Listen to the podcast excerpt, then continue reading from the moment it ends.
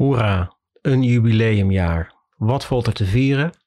De Russische invasie in Oekraïne op de kop af twee jaar geleden alweer is het op 24 februari 2022 om precies te zijn. Zo in shock was ik destijds van de gebeurtenis dat ik wekenlang alle media meet om maar te voorkomen blootgesteld te worden aan de verschrikkingen van het slagveld. En dat is nog knap lastig. Een beetje oorlog wordt zo goed als live verslagen tegenwoordig. Huiveringwekkende beelden gemaakt door drones en telefoons worden via social media kwistig gedeeld en opgepikt door de nieuwskanalen. Vanochtend geschoten, nu op uw telefoon, vers van de pers. Probeer daar maar eens aan te ontkomen. Huilende kinderen en oudjes en eh, een zwangere vrouw op een brancard met een kapotgeschoten ziekenhuis in de achtergrond.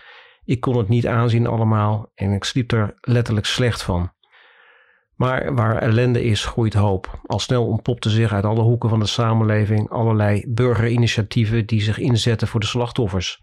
Vluchtelingenopvang, inzamelingsacties voor noodgoederen, transporten die kant op met eigen auto. Mensen die naar getroffen gebied afreisden om letterlijk de handen uit de mouwen te steken daar.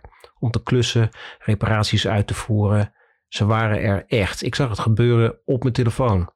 En zoals dat gaat bij rampen die zich enigszins binnen onze eigen belevingswereld voltrekken, maakte ook ik keurig een bedrag over naar de hulpinstanties. Die andere wetmatigheid dan, hoe langer een ramp aanhoudt of hoe groter die is, hoe kleiner je gift wordt en hoe groter de schaamte over de hoogte van je gulle bijdrage. Ieder bedrag zal symbolisch zijn op deze schaal. En toch, het eigen geweten afkopen kan al met een paar centen, heb ik gemerkt. Afreizen naar oorlogsgebied om echt wat te doen, daar mis ik het juiste gen voor helaas. Ben ik heel eerlijk in. Het hield me wel degelijk bezig, alle ellende. Uit frustratie verzon ik een tussenweg en besloot de strijd aan te gaan met de Russische oorlogspropaganda. Een overzichtelijk project leek me. De gewone Rus de ongezouten waarheid serveren, een nobele daad stellen vanuit de huiskamer. Hoe dan? Daar zijn middelen voor. Met een computer en een internetverbinding kom je al een heel eind, las ik ergens. Ondergronds opereren, ver achter de linies, zonder fluitende kogels om de oren. Zoiets leek mij op het lijf geschreven. Hoe ik als onbezold spion te werk ging? Door de review-functionaliteit van Google in te zetten voor berichtgeving in plaats van beoordelingen. Zo transformeert Google Maps van landkaart in een bulletin board, een online prikbord. Voorbeeld. Je zoekt een kapper op in Hartje Moskou. Geeft een zoekopdracht en Google komt met een suggestie. Uh, die klik je dan aan en geeft de zaak een beoordeling. Zonder er echt geweest te zijn natuurlijk. Geef een aantal sterren voor de service en de sfeer en benut vervolgens de vrije schrijfruimte voor een persoonlijke ervaring. En dan komt het, in plaats van iets over de zaak te zeggen hier, loop je helemaal leeg over de oorlog in Oekraïne. Maar dan vanuit eigen perspectief natuurlijk dat het geen bevrijdingsoperatie is, maar een gewelddadige annexatie van een soeverein land, een smerige oorlog met honderdduizenden slachtoffers, niks speciale operatie. Deze informatie is op het moment van publiceren publiek dus te lezen door de Rus die benieuwd is naar de prestaties van deze kapper. Mocht hij of zij daar Google voor raadplegen natuurlijk, dat is het idee. Kunnen ze daar dan Nederlands of Engels lezen, kun je je afvragen. Nou, meestal niet. En daar is aan gedacht. Mensen hoog in de verzetsorganisatie met kennis van de Russische taal hadden speciaal voor dit doel een kant-en-klaar betoog opgesteld, wat voor de gewone grondsoldaat als ik kan worden gekopieerd en naar believen verspreid. Met dit strijdplan ging ik goed voorbereid op missie. Met een kop koffie, een fake Google-account en een VPN-verbinding vloog ik incognito kriskras door Rusland om mijn zendingsboodschap achter te laten bij diverse pizzeria's, hotels en chique etablissementen. Eerst dicht bij huis, Sint-Petersburg, Kaliningrad, Moskou, maar allengs durfde ik verder van huis en, begaf me naar meer afgelegen oorden als Omsk, Yakutsk en Vladivostok.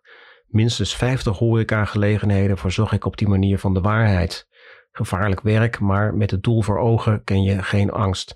Na een uur was ik klaar, ging naar de wc en vervolgens over tot de orde van de dag. Mijn heldendaad was voltooid. Het effect van de actie is moeilijk te meten.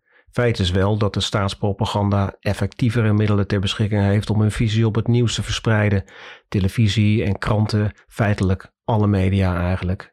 En wie in Rusland internet gebruikt voor nieuwsgaring, is waarschijnlijk al of opgesloten of gevlucht naar het buitenland. Dus heeft mijn verzetstaat wel zin gehad. Dan zeg ik: oorlog is nu eenmaal zinloos, net als op je handen zitten. Inmiddels is het perspectief voor Oekraïne slechter dan ooit. Het land is nog verder in het defensief gedreven en er is gebrek aan alles op het slagveld, vooral aan munitie. De Westerse alliantie belooft van alles, maar komt niet over de brug. Tja, democratie.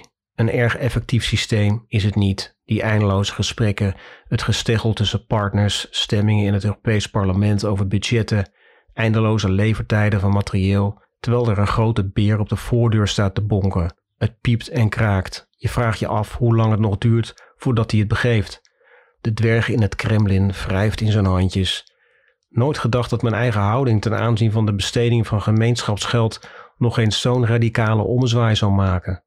Defensiebudgetten opschroeven, militaire ondersteuning verlenen aan derden, wapens produceren, herinvoering van de dienstplicht, kom maar door. Toch verrassend, want was ik het zelf niet die jaren geleden zo nodig zijn spaarcenten bij een bank moest parkeren die nadrukkelijk geen zaken deed met de wapenindustrie. Met zoiets lieg je je als weldenkend mens niet in. En zie daar. Wie heeft ooit beweerd dat consistent zijn een deugd is eigenlijk? Principes zijn er om los te laten, laat mijn credo nu. Lang leven de vrijheid.